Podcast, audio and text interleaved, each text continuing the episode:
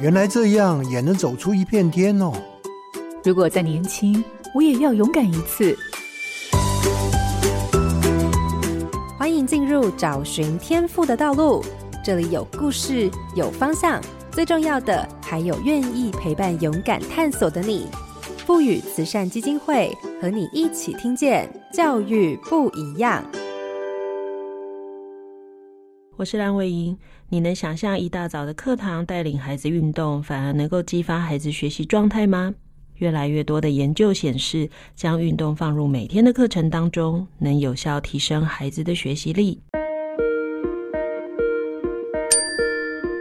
荧光焦点，运动学习。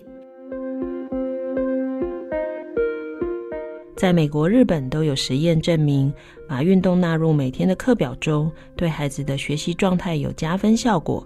因为在锻炼身体过程中，也会同时锻炼大脑。运动能够刺激大脑神经树突增长，强化大脑功能。尤其运动过程中产生的多巴胺、血清素，还有正肾上腺素三种神经传导物质，对于正向情绪、帮助记忆、专注力都有强化的效果。而身体健康是最基本的效果。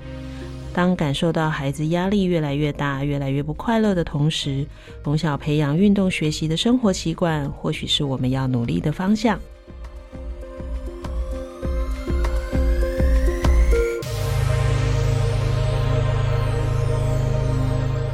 各位好，家庭联播网的听众朋友，大家好，欢迎收听《教育不一样》节目。本节目每周六上午八点，在好家庭联播网、台中古典音乐台 FM 九七点七、台北 Bravo FM 九一点三联合播出，还有 Pocket 上也可以听到哦。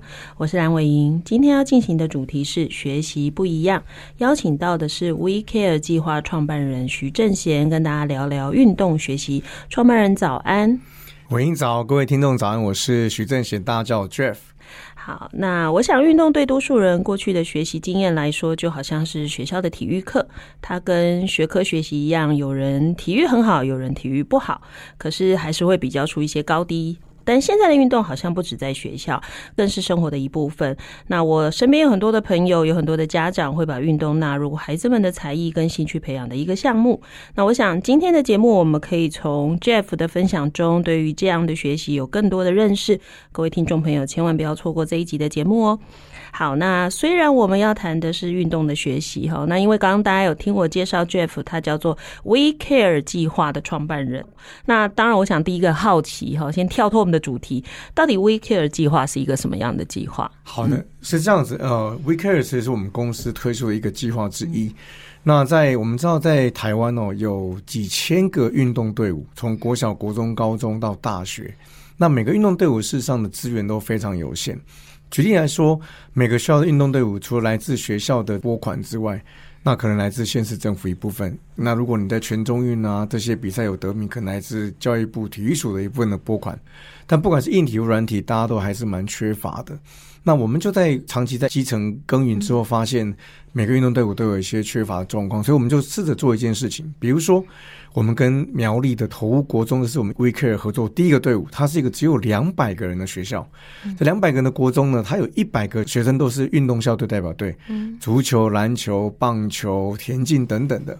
但是学校音乐资源非常有限，那我们就这么做。我们说，那我们帮你们的学校的学生呢，做一个特殊的毛巾或 T 恤，然后呢，我们公开的贩售，贩售的所得拿来，我们能够帮你聘更好的教练去协助他们。这个计划在四年前启动之后呢，今年他们在国中的女子的一百公尺决赛呢，只有八位能够进决赛。头国中是唯一能够有两位进入的，也就是说，八个选手里面有两个是来自头国中。大家可以想象吗？一个只有两百个人的学校，结果在全国中学运动会的国中组女子一百公尺决赛，有两位能够进入。那他教练就很开心的在脸书说，四年前跟我们开启这个合作，四年后我们看到这个果实，就是我们用这种类似这样众筹的概念。来帮基层队伍找到资源。那我们也跟辅仁大学篮球队合作，我们设计辅大很漂亮的衣服、袜子啊、帽 T 啊、T 恤啊。那辅大学生、教职员下午都可以买。然后我们每一年的捐款给辅大篮球队。让篮球队有更多资源，不管是这个比赛或训练统筹运用。所以，我们从国中端做到大学端，都在做这样的事情，就类似众筹的概念来做这件事情。嗯，其实如果不了解学校现场的啊，大概不太清楚。其实虽然每个学校都有不同的队伍，可是事实上那个经费其实是很有限。也就是说，体育所虽然会给经费，可是就像刚刚 Jeff 说的，其实全国有这么多队伍，而且它是分布在从国小一直到大学。对。那其实有时候大家会看到有些学校的队伍啊，可能有什么企业的那个牌牌哈别在衣服上。那个真的是你要到很顶尖，你的曝光率很高，所以你可能有一些商业的价值的时候。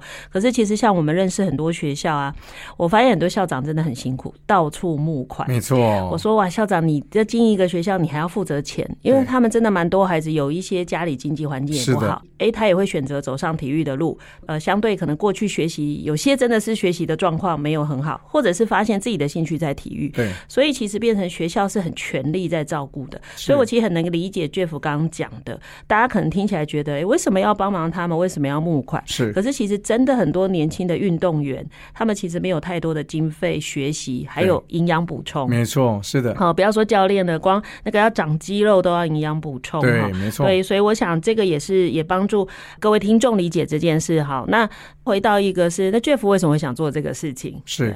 因为我们看到各个基层队伍的资源这么有限，可是像您刚刚讲的，教练啊、校长啊，要到处去募款啊，甚至要跟人家喝酒啊，那去交际应酬，为了这些孩子的这些未来，为了筹措这些资源。那我们一直觉得就是说，如果一个社区的民众，其实我们后来发现很有趣，像投国中，他的社区的居民，就因为这件事情就更结合在一起。我这边问各位听众，事实上你可能不知道，你们家附近的学校。他可能某个学校就是他的某一个队伍是全国前几名，你你都不知道。你现在台面上看到像 WBC 的棒球的这些这些选手，过去可能是你家附近的国小、国中、高中培养出来，你也不会知道，因为我们对这些人没有关注。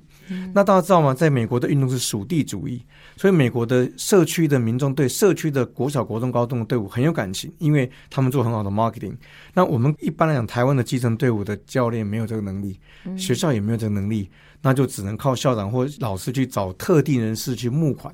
那我一直觉得这样不是很理想。我们应该是用类似众筹的概念，每个人买一件 T 恤，买一件毛巾，他所盈余就可以来帮助这些孩子。所以我们想要创造一个这样的 business model，让它变成是可长可久的一个模式，这样。我想 Jeff 分享的东西也可以让我们听众朋友，如果你真的对于教育有热忱，尤其是对于努力投入这方面的事情的孩子们，你有关注，其实真的可以去了解邻近社区的状况。是，因为哈，我会特别注意这件事，是我有好几个朋友在当校长，是，然后学校里头有一些队伍的孩子家里真的比较辛苦，嗯哼，那几乎都住在学校，对，所以我就看我朋友他很好玩，他就每个月把他的特支费或自己的钱全部拿出来帮孩子买吃的，对对。他有一天就很可爱跟我说，他觉得哈，很多年轻人可能有一天没一天这样赚钱，然后过得很自在，也是月光族。他说我每天这么忙，我最后还是月光族。他就跟我开玩笑说。我觉得我好像跟他们没差，我跟他说没有啦，意义上有差，不一样。对，对，所以其实大家仔细去了解某些看起来你觉得很奇怪的计划，或者好像不怎么样的计划，它背后其实都是很多的故事。好，所以大家如果关心的话，也可以上网站去找 We Care 的计划，了解到底 Jeff 他们在做什么。那当然，回头来看哈，我们今天当然不止在讲这些运动选手，只是透过刚刚的说明，大家会理解哦，Jeff 平常接触的范围，所以其实他跟很多学校也有接触，是，和教育场域也有接触哈。那当然，运动就不只是选手们需要。好，那像我刚刚一开始讲的，其实台湾我觉得这几年运动人口真的比以前多很多。是，觉得大家会每天晚上看到很多人一直在跑步。对，包含各地就有很多运动中心，或者是很多健身房就出来了。是，而且真的我看到蛮多人中午不吃饭就跑去做瑜伽。对，好，所以慢慢运动在台湾好像不像过去，它就是一个因为上课必须做的事情。那你自己关注运动的这些事业比较久，人们对运动的看看法的这些变化。到底是怎么发生的？OK，如果我们从这个需求理论来说的话，当你呢能够吃得饱，能够睡得好的时候，你当然会开始追求精神上、物质上的一些满足嘛。哈，那其实从 GDP 的角度来说，当一个国家 GDP 到一个程度，事实上对运动休闲文化的相关的需求就会提升，这很容易理解。所以台湾现在。以现在的年轻的家长来说，比如现在五十岁以下的家长，基本上七八成是愿意让孩子学运动的。他可能不读体育班，但可能在下了课之后去踢足球，他可能参加篮球俱乐部，或者他参加羽毛球的俱乐部。所以家长们让孩子学运动的这个意图是增加非常非常多，跟以前禁止孩子学运动是完全不一样。大人也是一样，因为健康的关系，现代人因为压力。所以事实上，很多的不管是癌症啊，或者是很多的病变啊，或者是三高等等，大家为了身体的健康也开始学会运动。那很可惜是，当你小时候年轻的时候不运动的时候，你大人后要运动，大概只能跑步，嗯，跟健身房。为什么？因为它相对很容易接触，也就是说，你下了班换了个便服、运动服就可以进去了。如果你到了四五十岁再学网球、学羽毛球、学高尔夫、学棒球、学篮球，相对不容易，因为你的身体要能够适应这样的强度跟适应那样的不同的变化的项目，其实是不容易的。所以我们一直希望小朋友从小就开始学运动。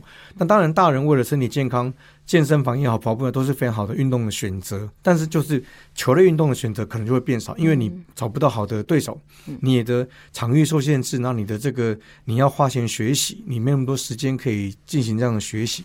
但我总的来说，我觉得就像您刚刚讲的，这几年喜欢运动、关心运动的人变多，因为从二零一七四大运、二零二零东京奥运，嗯。台湾选手表现这么好，市场也带起一股新的运动的风潮。我认为这个产业目前是往上走的一个状态是确定的。嗯，不过刚刚 Jeff 有讲了，假如我们年轻的时候或学生时代，你其实并不是这么常投入运动的时候，可能现在能做运动就是跟个人有关，你自己可以控制的，你做瑜伽，你去跑步啊。可是如果你过去有那种比较团队型的或竞技型的，好的这种的，哎，你就很想要享受那个感觉。为什么？就打排球，哇，那个是一个团队，对啊，然后你会一直换不同的位置，你会关照其他的伙伴的需要，对，所以那是不一样的乐趣。那当然讲到这个，其实运动有不同的类型。型的区分，因为我记得有一次我跟 Jeff 一起参加一个论坛，就是杂学校的论坛。对，其实我那一次是第一次跟 Jeff，伯杰也才第二次。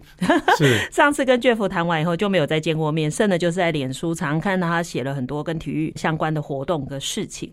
他觉得他现在在看整个运动学习这件事情，其实跟新课纲在推动想要达到的目的是相同的。对，那这之间的关联性到底是什么呢？是这个容我花点时间说明了，就是说。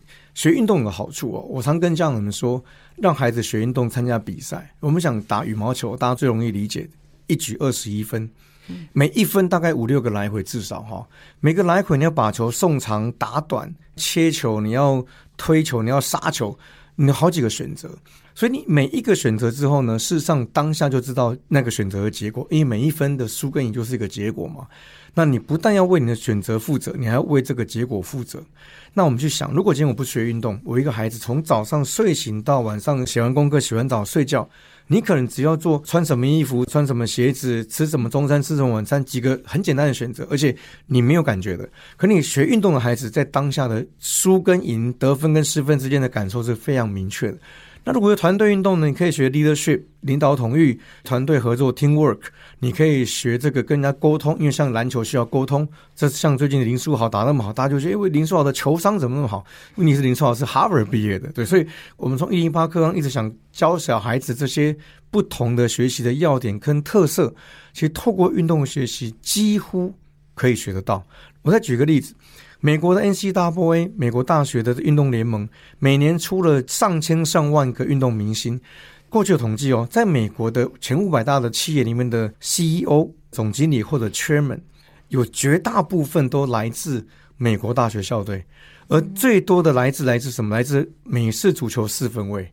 因为美式足球四分卫呢，要记一百多个战术。你每一次的攻击呢，都要下达战术，你要沟通，你要协调，你要下暗号，你要决定球要丢给谁，还是要给这个跑锋跑，而且在几万个观众面前，那个决定的压力之大，所以你可以想象，这样的人一旦他又有练到书，又有这么好的运动竞技的能力，他未来毕业之后，就算没有走职业，进到职场里面，他很有可能变一个 leader。所以事实上。美国大学 NCW 的这个统计就发现，有大学打过不管什么项目的人，他进到职场之后，他的适应力、他的升迁的可能性，都超过一般没有打大学校的人。所以，从美国这么大的一个统计数据就已经证明，让孩子从小学运动绝对是加分的。当然这前提是不能荒废学业。嗯嗯嗯，这有点像我们现在常常在推的非认知能力。是对，因为其实不止学科学习以外，其实很多非认知能力真的是生活点滴或者这种特别的训练才有办法做到。对，我上次访问另外一位教授，也在讲体育运动选手的事，他其实也提到，他说其实很多校队或很多竞赛，那个第一名可能就是台大的。对，因为其实大家都会以为学体育是不是不聪明？他说其实不是的，对，因为他需要非常多的战略，没错，他非常多的，对他当下要马上判断。其实我觉得刚 Jeff 讲的，我觉得还蛮认同的。你刚才讲的时候，我的脑中就跑出我高中的画面。嗯，我记得我们高中那时候比篮球赛。那因为我们是女校嘛，那女校其实真的能下场的人真的不多。对。那我那时候又是选手又兼队长，他就自己是教练。嗯。是。我就记得我那个当下就是我要去判断，那我一直在判断，我觉得我还不需要下场，嗯，因为我也希望我的同学们可以有机会在场上。对。但是他毕竟是个比赛，我到底要顾全的是大家都有参与感，还是我一个人？可以下去赢了这个比赛，对，对，你知道那个很难。到我自己在那边判断，到我最后认为不行了，我该下场。但我们最后输一颗球，是就那一次就让我在想的是，其实，在做事情的时候，你必须把人跟事分开。对对，然后我必须在必须出手的时候出手，不然 timing 过了，其实你就救不回来。没错。但我觉得那个经验对于我后来在处理很多事情的时候，反而是有帮助的。是对，不然其实以我们东方人的习惯，人会先摆前面考量。对啊，我有没有让所有人在这里很开心啊，对对，对，可是忘了，它就是一个比赛。是的，对，你一定要做清楚，这个真的不是你一般在认知学习里头老师会提的，因为它需要一个真实的情境。没错，对，就是新课刚在讲的。是，所以真的进到一个团体的球赛，然后再处理这个事。对，其实我想听众朋友马上就会想到说，对，你每次你的孩子去比什么赛回来就会哭，啊，输了就会很难认输。对，对，可是其实。运动选手每天都可能输，对对，那这个他就会让他的心理素质突然变很高。好，那刚刚您讲的这个东西呀、啊，当然我们讲的是你有举一些例子嘛？对。那从你们自己在运动科学上或你们看到的这些东西的资料里或人物的发展里，好了，这些学习到底跟孩子的其他学习或他的未来发展还有没有什么更多的关系呢？是，呃，我再举一个很有趣的例子，就是说。我们知道，如果是小朋友到了国高中阶段，青春期，那跟家长会有很多的冲突，甚至很多的冷漠的关系嘛，哈。但是呢，当你参与孩子运动比赛的时候，你比如你周末去跟孩子比赛，你光在旁边为他默默的加油，看你孩子在球场上挥洒的样子，对家长来说，我觉得是一种非常棒的一种跟亲子的互动的关系。另外呢，因为我们可以理解，现在四五十岁的家长或者更长的家长。他们在他们的念书的阶段，可能没有参与过这样的比赛，他也不了解一个孩子在一个球场上参与这比赛的压力有多大，他要付出多大的努力。那我就看到很多家长呢，比如说他根本不会打网球，也不会打高尔夫，也不会打羽毛球，可是因为他常年看孩子打嘛，哈，在旁边看久就觉得自己会打。他甚至可能扮演起教练的角色，教孩子怎么打，或者孩子打输了，他可能比孩子更生气、更在意。我也看过很多家长，孩子打输球之后，他的这种情绪的起伏，让孩子甚至更不舒服。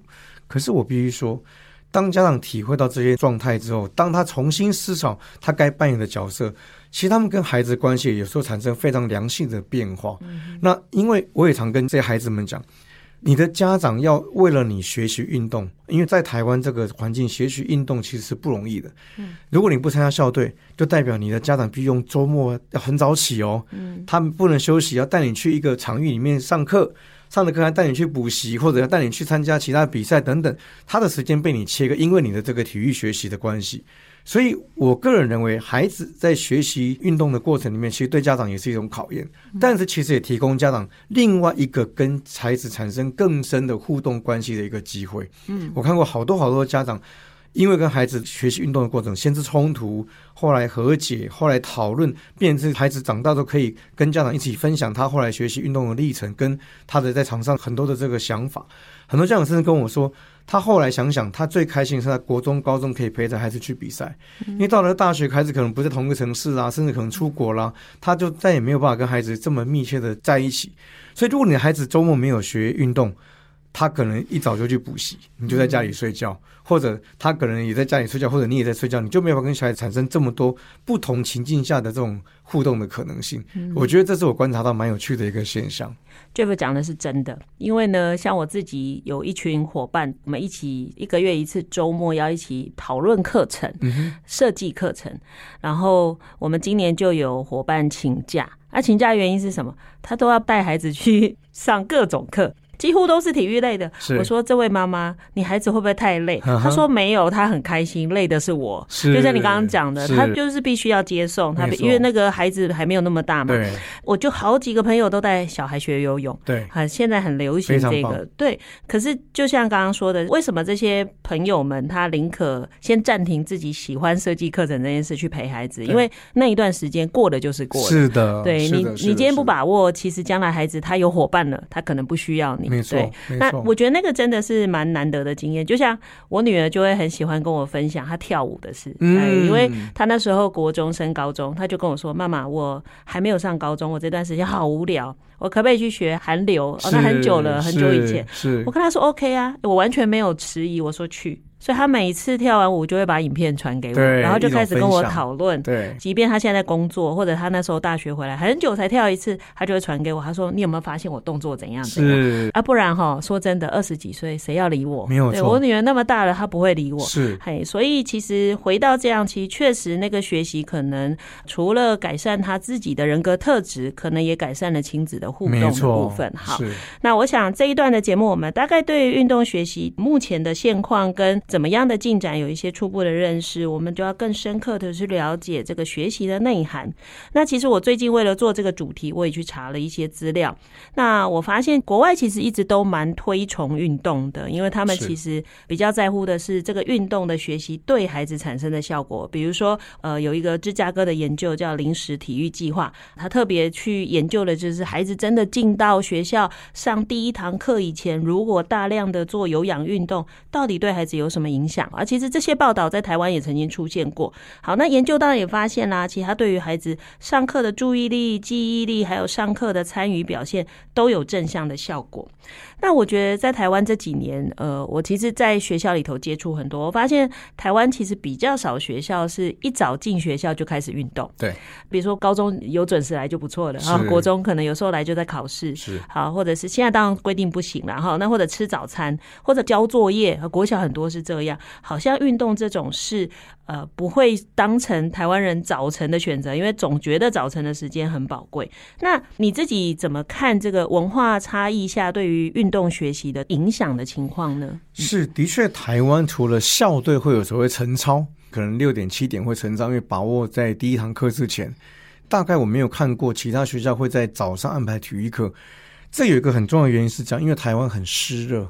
如果你让学生在一早就流得满身都是汗的话，其实学生一整天不太舒服，因为会汗臭嘛，哈。这第一个问题。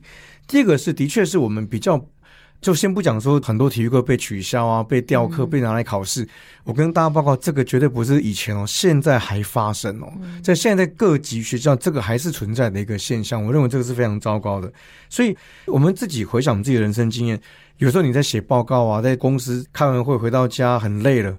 你就觉得很烦了，不想做事情。可是你突然间去跑个步，嗯，去健身房运动个一小时，你突然回来之后精神变好了，脑筋变清楚了，突然间报告都可以写了。这就是因为运动带来对我们大脑的变化哦，芬多胺的这分泌，所以让我们能够。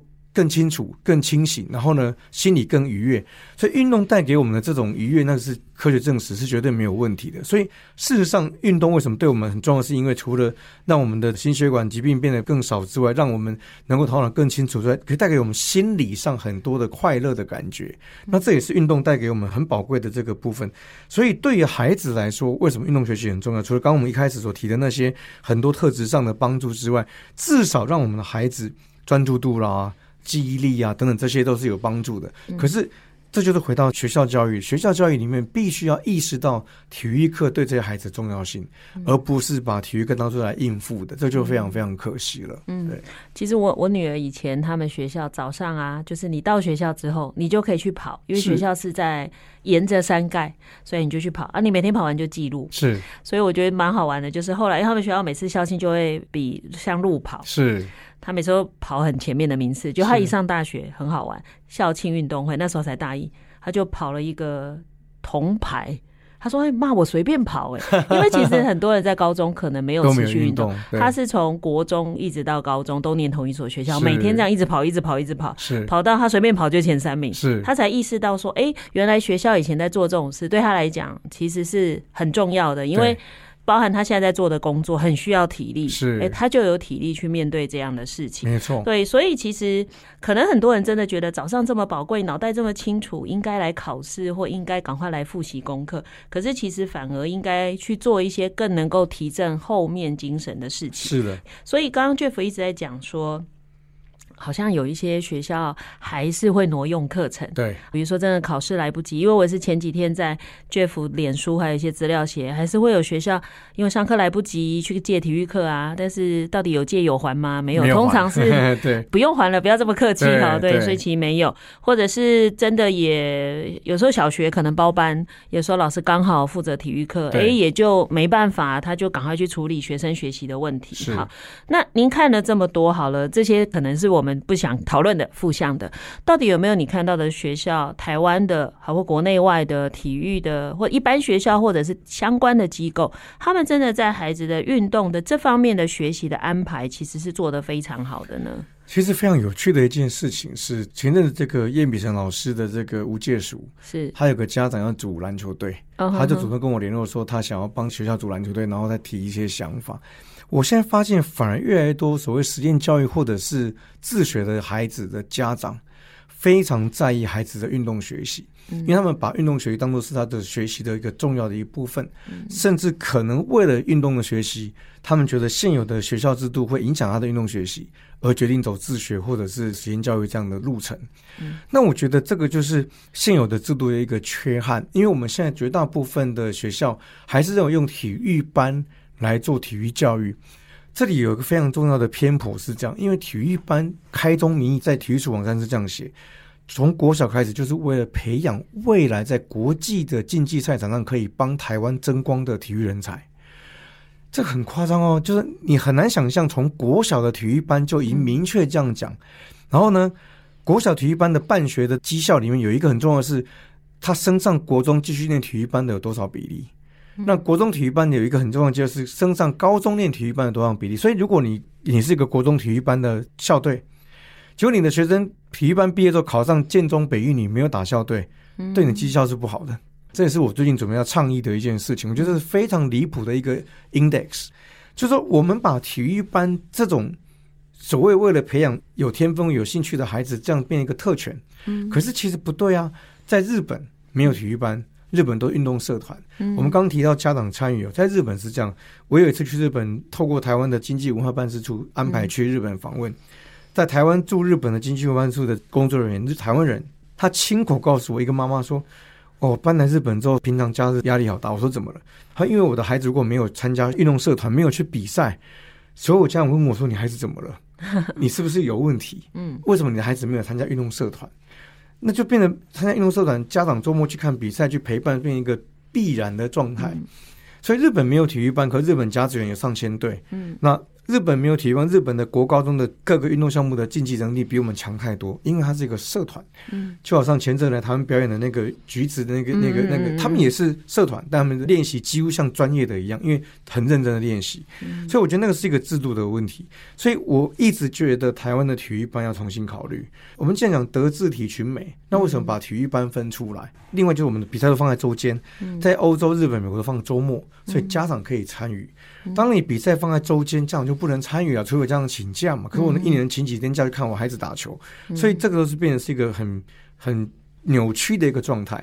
所以如果透过运动的社团、运动的学习的方式，会让更多人参与。我一直我一直想倡议的是，我们应该把学校体育设施。释放出来，嗯，让更多民间的运动公司能够来经营，然后呢，投入到设施的改善啊，然后提供更好的这个课后的运动服务，让小朋友一个月可能缴个一两千块，可以参加很多不同项目的这个学习，那又安全，在学校又安全嘛，所以你下了课不用去补习班，下了课不用去安亲班，就在学校学运动就好了，嗯，这其实是最正常的，这也是欧洲运动俱乐部的一种做法，嗯，那我觉得这就有机会突破体育班的限制。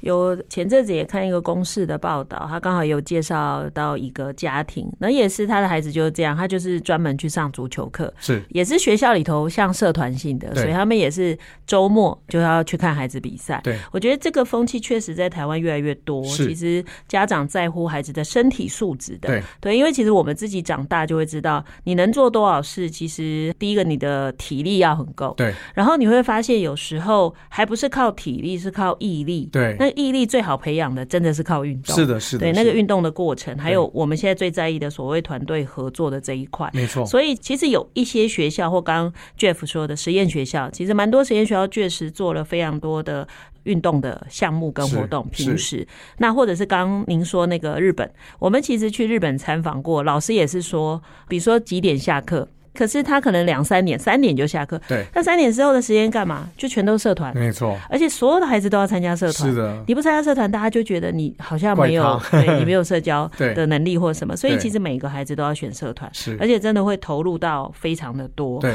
那台湾的社团比较像是调剂。嗯，哎、欸，就是休闲活动。你平常上课很累，那不然你就参加一个好像不用考试的，不要有压力。所以有的孩子就不在意，他就觉得说，那那我要读书，我就不要参加社团，或甚至我都参加很学术性的社团。对，我想那个是完全不一样的文化概念哈。那当然，其实这也不能完全怪学校，是因为我们现在这个课程设计的制度，对，确实塞很满。对，因为台湾，嗯、呃，比如说高中。可能快四点或四点才放学，是或者是国小也都是到四点，国小国中。对，那有的家长还希望你可不可以多加一点课，因为他下班来不及。所以其实这也是另外一个，我们好像很难去做有效的校园运用或发展上的使用。对，好，我想这都是系统上可能会出现的状况。好，那当然刚刚 Jeff 讲的，比如说你提到一些是体育班的。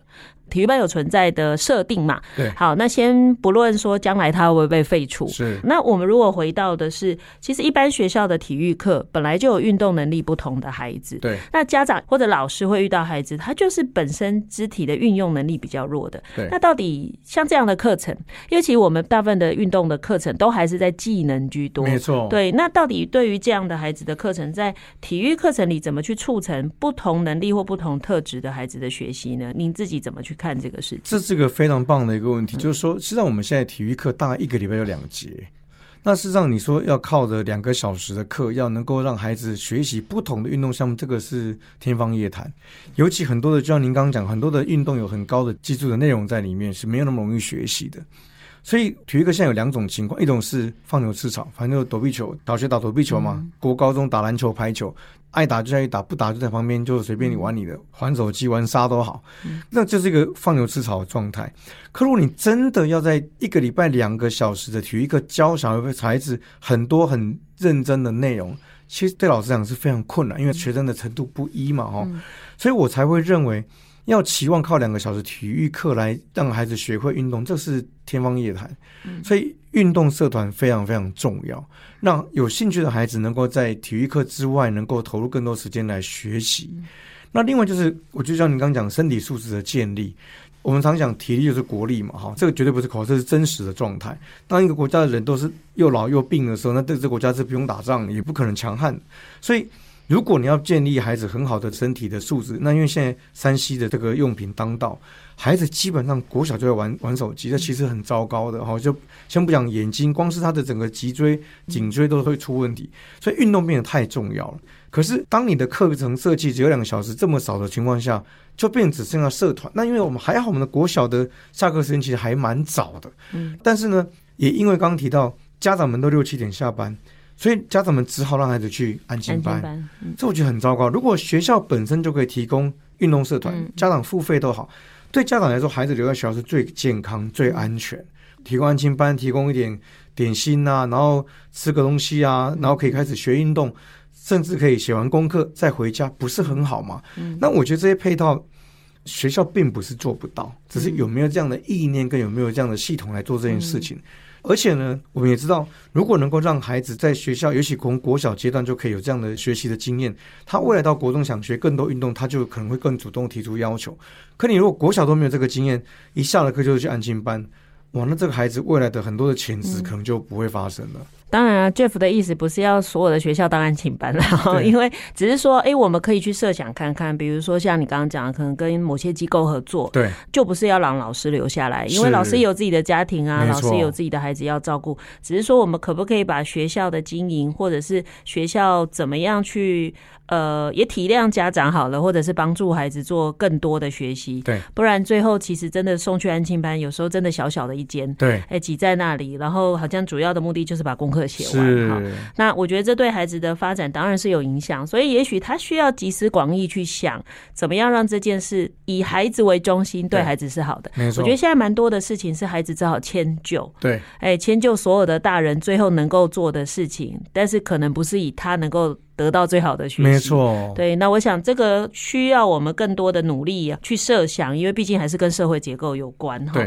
那当然回到一个就是学校目前有很多活动的安排或者很多的课程，可是其实很有趣的是，每个学校每年都会很重要是要办运动会。对。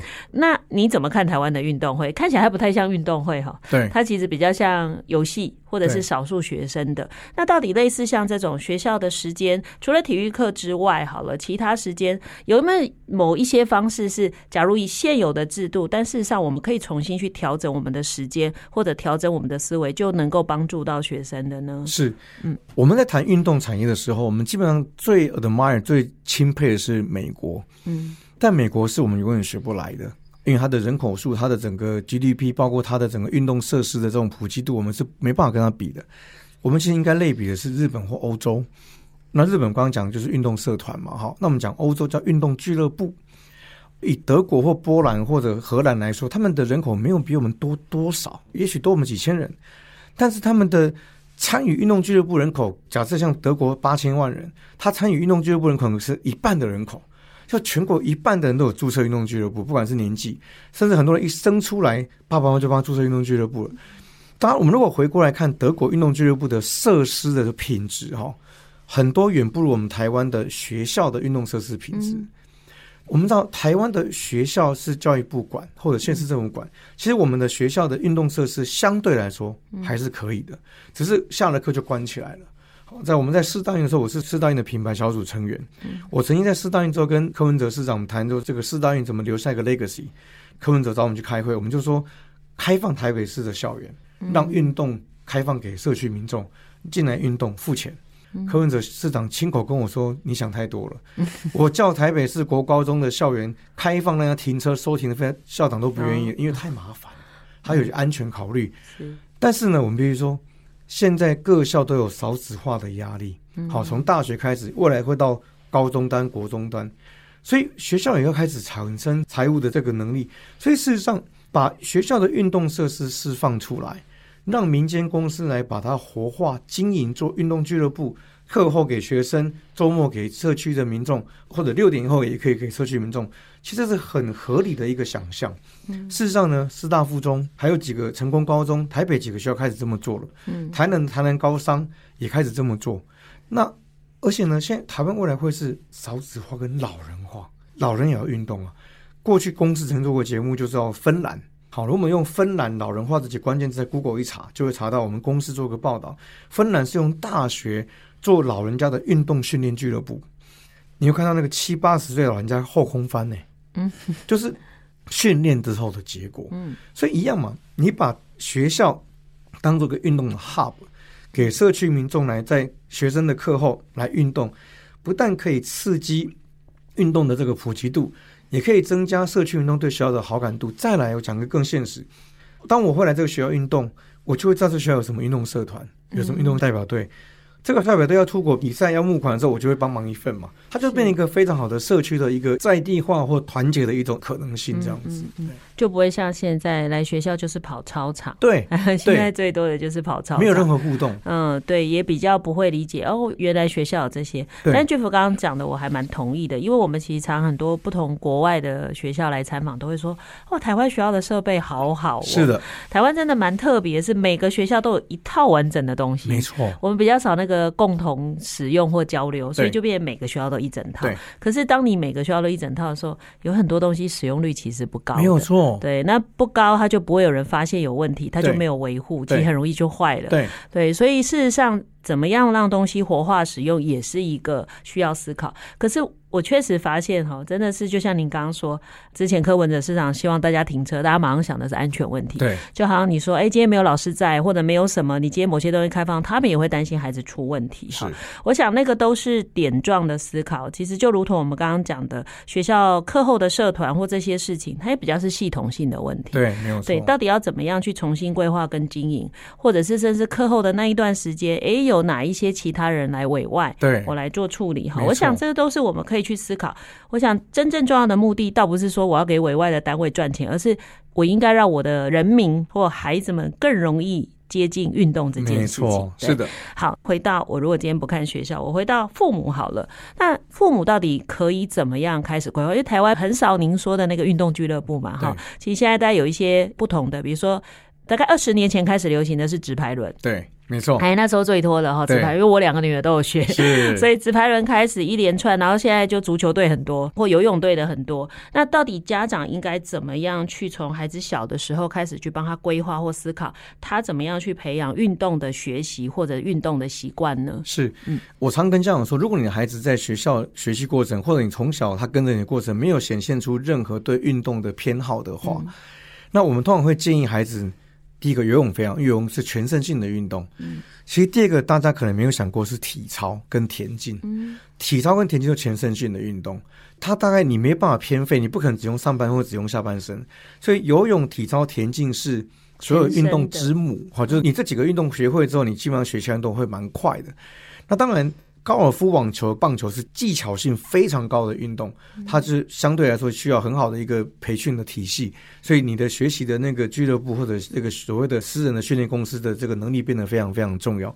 但不过，当然现在大部分的小朋友，如果你说上网 Google 这些运动学习的机构，慢慢是有的，我不敢讲很普及，但在各个县市还是有的。但是我当然希望，如同刚刚所说，如果在未来三五年能够把校园的这个设施释放，嗯，那我跟各位保证，会有非常多样多这样的好的机构会出现，嗯，可能不是只有国内的，甚至国外。嗯，像最近我的好朋友健身工厂，他们就引进了西甲的俱乐部，从国外请国外的教练来。那我过去在做网球学员的时候，我也请法国教练、美国教练、韩国教练，他们做这个网球的教育。那只要你有这个场场地，因为所有的运动的推广哦，场地是第一要素。没有场地就没办法做嘛，因为这个就好像你要上课要有教室是一样的道理。那没有场域、没有这硬体条件的时候，你就其他都没办法做。你有好再好的教练都没有用。所以张忠谋先生讲说，你要推广任何的产业，就是给我水电跟制度就好，其他你不用管，其他的这个私人公司都会处理。我认为也是一样，台湾要做运动推广，只要把场地弄好。其他的私人公司都会处理。嗯、那我觉得，尤其暑假快到了，剩下两个月暑假了，家长们如果愿意孩子学运动，上网 Google 在你的城市附近，基本上应该都找得到。